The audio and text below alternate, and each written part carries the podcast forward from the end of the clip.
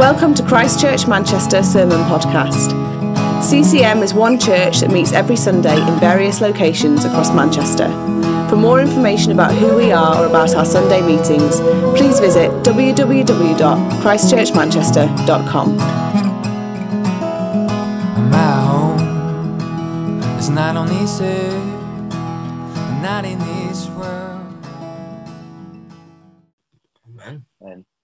thanks, guys. Uh, watching you two do the notices was one of my highlights of lockdown, uh, which either shows how brilliant that you guys were at notices or how uh, bad lockdown has been. One of the two. You can decide for yourselves. Um, so, uh, thanks very much for tuning in this evening. It's been great to be uh, with you again. And this moment in history, like all moments in history, actually needs an advance of God's kingdom. And at the moment, we may feel, even though we're talking about beginning to lift uh, some of the areas of lockdown, actually, Joe and Ruth, who were just hosting the meeting there, they live in Stockport, and Stockport has seen a slight easing in lockdown, actually, which will begin to happen on Wednesday. They'll be allowed people in their house and garden again, which I'm proper jealous about. Because in Manchester, that isn't yet the case. Um, and it also, I'm thinking, oh, great, I could go to Joe and Ruth's in Stockport. Well, no, that's not how it works, is it? So, um, yeah, so we're all feeling that a little bit, and we all have a sense that maybe lockdown will come back in. We've no idea.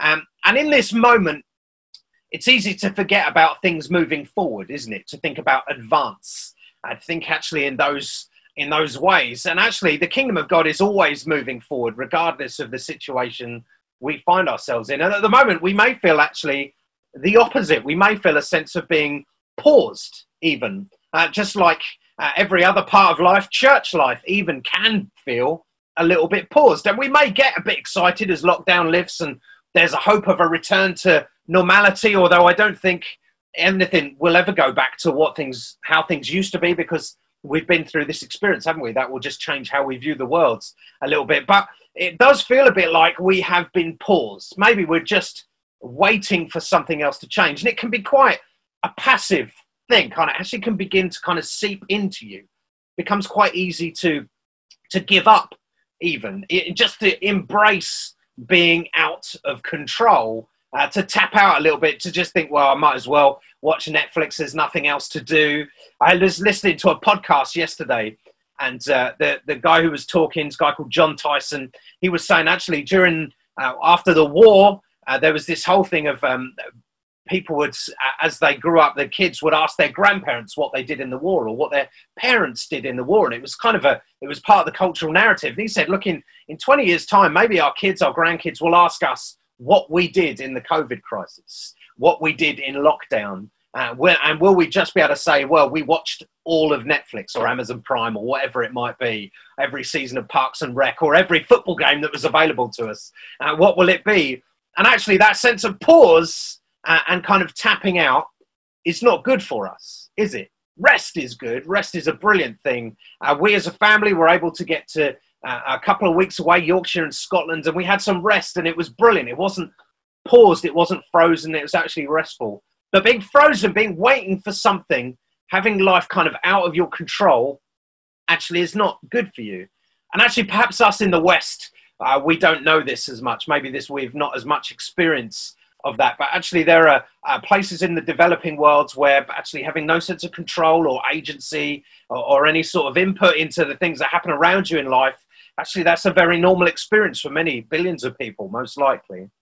And as we reflect on the time that we are in, this moment that we are in, and it's easy to think, oh, everything's going to get better now, but we actually don't know how things are going to play out. So we have to reflect properly, not just hope for the future. We actually to think about the point that we're in, it's important to look to Jesus.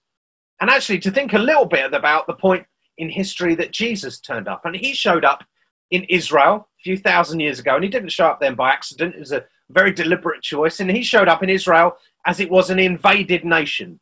Israel was well past its peak, its days of glory. In fact, it was ruled by a corrupt elite who were in cahoots with the Romans. And many in Israel actually were very poor. Many in Israel were powerless, were voiceless. They had that, didn't have that sense of agency or involvement uh, that I was just talking about. They lived at the whim of the elite. And that sense of being paused, maybe that lack of control, as we think about it being true in many countries today, even perhaps in our own in some places, actually that was very true in Jesus' time, in that in Israel as he appeared there. And as he, uh, when Jesus arrived, he turned up um, and changed the pace of what was happening.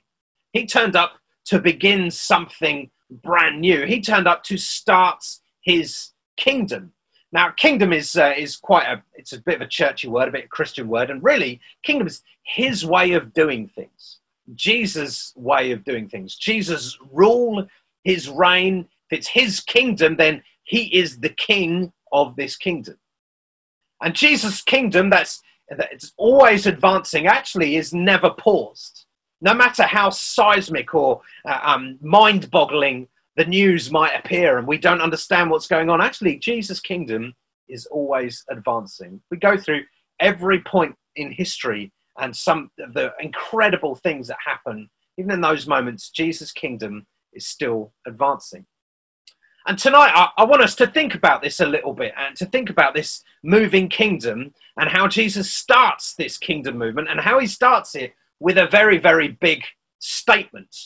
Uh, and in Luke 4, uh, Jesus reads from Isaiah 61 and he reads it in Nazareth, in uh, the synagogue there. And he stands up and he reads out from this. And if we were to keep reading through this passage, the, the group of people in the synagogue, they're enraged and they attempt to throw him off a cliff. And that's how kind of uh, incendiary these statements were. They attempted to throw him off a cliff, but it wasn't Jesus' time to die, and so he was able to pass through the crowd and move on. But Jesus starts his kingdom with this incredible statement, and it's perhaps one that is easily forgotten. And we're going to think about it a bit this evening. But actually, it's it's absolutely key for us. It's key for us as humans. It's key for us if you are a follower of Jesus tonight uh, and if you're not, if you don't follow Jesus, if you don't uh, believe in him, if you haven't um, uh, become part of his kingdom, made him the king and Lord of your life, then actually uh, this is powerful news for you as well. So let's read, and we're going to read from Luke 4, verses 17 to 21. Uh, so if you've got Bibles, be great to open them up uh, in that place and just kind of read along with me. We'll read just those verses and then we'll we'll think about just one verse from that from this passage. Okay, so Luke 4 17 to 21 says, The scroll of the prophet Isaiah was given to him. So Jesus is in the synagogue in Nazareth. He stood up to speak. Someone has given him the roll to the prophet Isaiah because that's what he wanted. And he unrolled the scroll and found the place where it was written. So in, Jesus knows his Bible here. Jesus isn't struggling in the morning to stay awake, opening his Bible at random, putting a finger down and hoping it's something uh, which helps him in his day. Jesus knows his Bible, he's going to a very specific place. He's going to Isaiah 61. And he reads this He says, The Spirit of the Lord is upon me because he has anointed me to proclaim good news to the poor. He has sent me to proclaim liberty to the captives and recovering of sight to the blind, to set at liberty those who are oppressed, to proclaim the year of the Lord's favor. And he rolled up the scroll, gave it back to the attendant, and sat down and the eyes of all in the synagogue were fixed on him. Okay, then pause for a moment. Because Jesus now gives us the ultimate mic drop. Okay, if he had microphones or any sense of PA system, he would have dropped it at this moment. And he says, he began to say to them, Today this scripture has been fulfilled in your hearing. That's just a huge statement that he makes there. Revolutionary, actually. And he claims for himself this position Okay, so Isaiah, uh, when, if you were to read uh, your way through Isaiah, which I encourage you to do, I did it over the summer, just reading a chapter a day. It's just a wonderful thing. And he says uh, that Isaiah uh, uses this character, brings this character through in his writing of the suffering servants.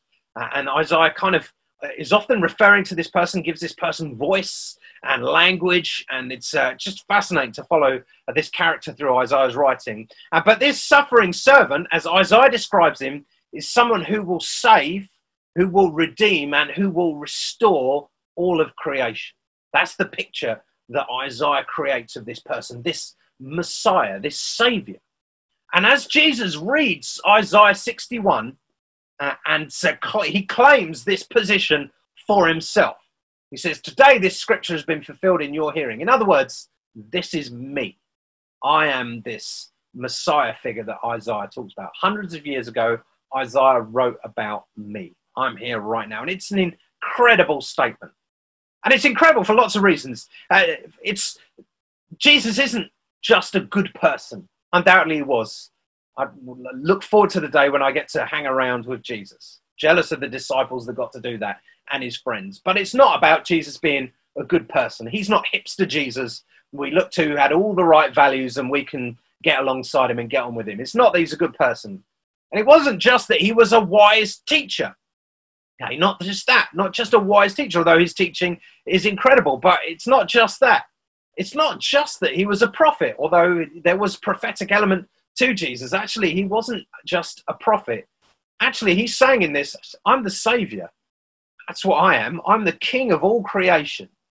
Okay, so you could get away with today as a leader being a good person, a wise teacher, maybe even a prophetic. You could get away with all that stuff. But the point you start saying, I'm actually the savior, I'm the king of all creation, then suddenly we move into a, a different conversation, don't we? It's a very different thing. So when Jesus claims this, he says, This is me, this is my position, I'm starting this new kingdom. I am the suffering servant. I came, I'm here to save, redeem, and restore. And what's the first line that he reads from Isaiah? It's very powerful. And this is how Jesus' kingdom begins. It says, The Spirit of the Lord is upon me because he has anointed me. That's where it all begins. Starts with anointing, which is what I want us to think about a bit this evening. It's anointing first. And it's a very powerful moment, actually, when kingdoms begin or when uh, the kingship or queenship or the, the monarch, head monarch kind of that uh, passes from one to another. So when our queen, Queen Elizabeth II, when she was uh, uh coronated at her coronation, she was anointed with oil. Okay, that's we would understand that that's what happened. Actually, happened to her. Uh, the, the kings of Israel, when they were made the king, they were anointed with oil. It was a sign, actually, of a kind of authority being on them. And Jesus actually it's a bit more powerful than oil, isn't it? He is anointed with the Spirit of God. That's the beginning of his kingdom. That's his moment of anointing. And as Luke writes uh, this uh, kind of story, tells us what happened here, there's a real sense of pace and energy to it, which I just really enjoy. And you can kind of imagine being sat in the synagogue this time. There's just a group of people sat in some sort of building, maybe 100, maybe 200 people there, but just as a guess. And Jesus stands up, reads from this scroll, and begins to teach, claiming to be this Messiah, this Savior, this Redeemer of Israel. And in that moment, it must have felt like you're sitting there thinking, gosh, the world is moving very quickly at the moment. This is what's happening right now. I don't understand what's going on. However, before the pace gets very, very quick, and actually, Jesus' ministry, he achieves in three years just an incredible amount, doesn't he? There's fast pace to Jesus' ministry. Uh, and perhaps as something as Christians who can be a bit slow moving, we should remember fast pace in his ministry. Um, but before that pace gets quick, there is an anointing first. Actually, we see it when uh, Jesus is baptized by John, don't we? It talks about the Spirit of God descending and resting on Jesus, looking a bit like a dove, but descends and rests on Jesus. In that moment, a voice from heaven calls out and says that he is the Son of God. And so we see the Son of God, the incarnate God, starting a new kingdom. And it starts with the anointing of the king. Now, actually, as we look at the, uh, the New Testament, Acts particularly, which Luke also wrote, we see anointing is often the beginning of something quite special. Right? Anointing is it seems to be the start point of something suddenly accelerating. So if you look at uh, Acts 1 and 2, uh, and I love reading Acts 1 and 2, and I'm, I'm a bit aware that when I preach, I'll often say, This is my favorite part of the Bible. Uh, and I, I can think of a dozen different times I've said that about different books and passages. But let's just say there's something about Acts 1 and 2 that is just hard to not be excited by. Uh, it's very kind of visceral, real, kind of gritty thing that happens and immensely powerful. And when you read Acts 1 and 2, and the, the difference as you read it between the church of Acts 1 and the church of Acts 2 is quite something, isn't it? So, Acts 1, the church actually very obedient, doing as they're told. Jesus said, Wait in Jerusalem That's what they're doing. They're waiting in Jerusalem. They, they actually get themselves organized, which is good for a church. They decide to replace Judas as one of the 12 disciples. They do that. They, they sort out their meetings together. They work out kind of a decision making structure. Even Peter looks like he might be in charge. Acts 1 looks like it's all right. But as you look closely, there's no real life there. There's a, a group of people who are waiting. There's no one joining that group. There's no one really leaving that group. It's a very static crowd. There's no life. There's no power. There's no movement there. Then, Acts 2, the Holy Spirit comes down. Everything changes. Thousands saved, literally thousands saved in the space of one sermon. There is healing, there is generosity, and then the church, as you read Acts, kind of spreads out into Europe. And there's a, just an amazing sense of pace there. But there is an anointing by the Spirit at the beginning. As the kingdom begins to advance, there's anointing right at the beginning. Then, if you look at Acts 4, another example, they're, they're in a prayer meeting calling on God after religious kind of authorities of the time have tried to silence them, tried to stop them preaching, uh, and they pray. And the Holy Spirit comes upon them, and they find themselves increased in boldness, and then they go again. The kingdom advances again. Or perhaps we look at Acts 6, where they're praying for the Holy Spirit to fall on some new leaders in the church, new leaders who are, are needed to look after the poor and to serve. Holy Spirit falls, the church suddenly grows, more people are released in their gifting and in mission. Anointing, then kingdom advance. Or Acts 8 and 10, either of those. So the Holy Spirit falls on crowds of people who started following Jesus, and the kingdom advances anointing of the Holy Spirit, the presence of God's, is what happens first. Even if you go right back to the beginning of the Old Testament, very beginning of Genesis, what's the first thing that happens? Before creation is started, presence of God hovering over the water. Anointing comes first. I know in our lives, this is kind of how it's worked out a little bit actually in, in just moving to Manchester. Uh, I remember sitting, I must be about 12, 13 years ago now, in a coffee shop in the center of Birmingham where we lived at the time. It was a Starbucks in the center of Birmingham. And uh, I was chatting with a good friend of mine, and he knew that we were looking to move on. He knew that uh, we were kind of done with what we'd been doing in Birmingham. We wanted to go do something new, but we weren't quite sure what it was we were meant to do. And, uh, and then he just asked me, Tim, really, where do you want to go? Where would you want to live? And I just said, and it was the first time I'd ever spoken this out loud. I knew it in my heart, my head a little bit. Um, I said, I have this weird thing about Manchester. Uh, I have a weird feeling about that city. And I remember as soon as I spoke the words out, uh, the sense of God's presence was there in Starbucks, which was awkward, but that's what happens. Uh, and you know, you're just trying to not cry. So, and uh, anybody who um, comes to Fallowfields or has seen me preach knows that I never cry in public. That's not what happens. So, anyway, this is what we did in that in that cafe presence of God was there. I remember it as soon as it happens. And then we had four, I had four different dreams about moving to Manchester, and there was a deep sense of the presence of God on us at that time.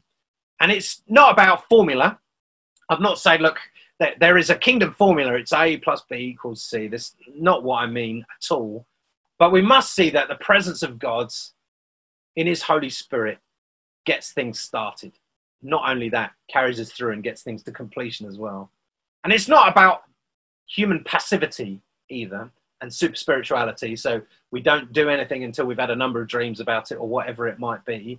Uh, but actually, we have to acknowledge that God's kingdom advances because he powers it to do so, not us. And if you were to read on in uh, Luke 4 in this passage and in Isaiah 61, you would see that the anointing leads to proclaiming good news and good news to the poor about liberty for the captives. So people in in captivity being set free, maybe captivity to sin, maybe actually captivity to corrupt governments being set free, this new kingdom advancing, praying for the sick who are obviously ill and becoming uh, healed and being cured of that, also in living in the favor of God. All of these things come because of the anointing of God's. And attempting those without God's power are not going to go well. As we see God's kingdom move, we follow his lead. That's what we're seeing here. So, what now? How do we think about this on a Sunday evening in Manchester in 2020? Well, Jesus was anointed as king. We see that, don't we? We see Jesus talk about uh, what this meant. And he's also told us to receive the Holy Spirit as well, haven't we? we if you were to um, read, and we read a little bit in John in a moment, we'll see he tells us to receive the Holy Spirit. Well, how do we do that? And you might think, well, Tim, this is knucklehead stuff. I know all about this already. This is very basic, in which case that's fine. You can help me to pray in a minute. Um, but actually, we need, at this point in time, I think, at this point, specifically in time, in 2020, in this uh, kind of world event that we are caught up in, we need to cry out a little bit. We need to think actually uh, about the need for anointing and the need for God's kingdom to advance. Normal way of life, kind of what we all would like to get back to, I think perhaps we're never going to get back there. Anything that we go back to will be different now because we have been through this. But whatever we come into next, actually, we're still part of an advancing kingdom. We still pray as Jesus taught us to, Lord, your kingdom come, your will be done on earth as it is in heaven. Anointing of the Holy Spirit is a life changing event, actually. And it's more than that as well. It's a world changing event. You might think, oh, that's very grand to say one person being filled with the Holy Spirit is a, a world changing event. Well, actually, let me explain. Uh, in John 7, Jesus actually says, Look, if anyone thirsts, let him come to me and drink. Whoever believes in me, as the scripture has said, out of his heart will flow rivers of living water. Now he's now this he said about the Spirit, with whom with those whom who sorry with whom those who believed in him were to receive. So they were about to receive the Holy Spirit. He was explaining it to them. Thirsty people cry out, and that's what I want us to do this evening. To us who are thirsty, perhaps thirsty because we've uh, realised what life is built on. Maybe lockdown has exposed things for us thirsty, realizing actually that there is incredible injustice in the world, and lockdown has exposed some of those things in our own nation and in other nations. Actually, we are thirsty for a new kingdom to move. We're thirsty for a, a, a new king, someone else to be in charge. Thirsty for Jesus, actually, for his living water, to bring refreshment to us we go to him to uh, to get refreshed and he brings life. And actually it's not just an individualistic thing where our faith is about going to jesus and uh, being refreshed and it just affects us personally but actually jesus says out of his heart who uh, will come flow rivers of living water. That's how it affects the whole world around us. So if you are listening to this this evening ccm christchurch manchester and anyone else who might be listening we, we need to keep this simple, really. We want to see God move. I really want to see God move. We need Jesus in our city desperately, don't we?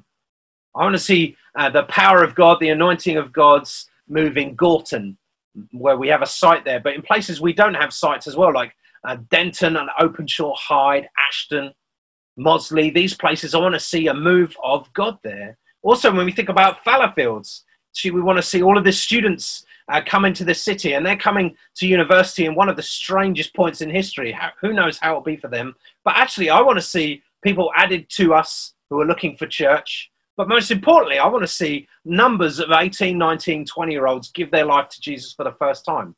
Actually, to say, you know what, Jesus is my king. I want to be part of his kingdom. We want to see that. I want to see that move of God's.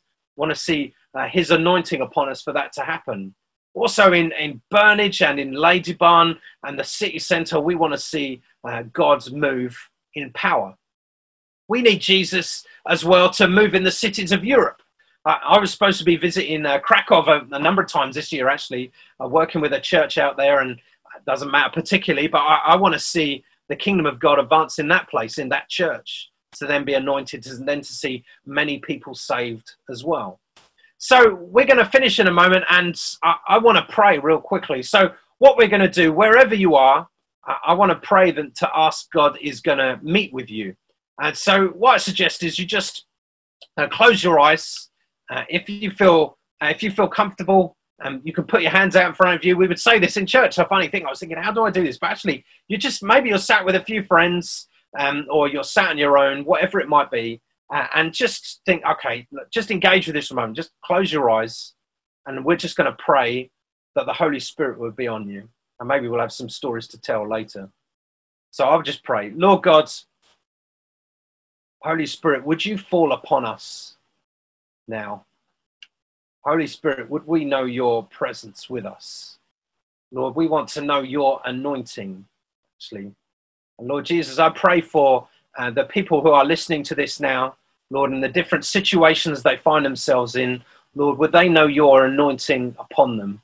Lord, I pray for teachers who are about to start going back into school. Lord, I pray that they would know your anointing upon them to bring peace and calm, Lord, and fun and joy to the classroom for kids. Lord, they would know your anointing. Lord, for uh, those in the, the healthcare professions who are still kind of dealing with this and all the different kickbacks and waves that have come because of this, Lord, I pray that your anointing would be on them as well. Lord, I pray that we would hear stories of uh, doctors and nurses uh, giving their lives um, to you, Lord Jesus, because they've seen you move in this time. Lord, I pray for all of the uh, 18 to kind of 21 year olds who are maybe looking to move to university this year, thinking about Freshers Week and all of the things that are going to be very, very different. Uh, Holy Spirit, I ask for those that are believers going to university that they would be uh, beacons of light to their friends, Lord. And I pray for uh, that they would see many of their mates become Christians, actually. Lord, I pray for us this year in Fallowfield, we would see many new students join us, Lord, and we love it when people turn up already Christian, Lord, but and just want to find a church, and that's a, a privilege. And but Lord, we pray that we would see people joining us saying, "Look, I, I was desperate in lockdown. I started reading my Bible, I or I started watching a, a YouTuber talk about the Bible, and actually, I've given my life to Jesus. Lord, I pray that we would have those stories to tell. Lord God, would you anoint us, Lord, so that your kingdom can advance, Lord Jesus? Yes, Lord God. Amen.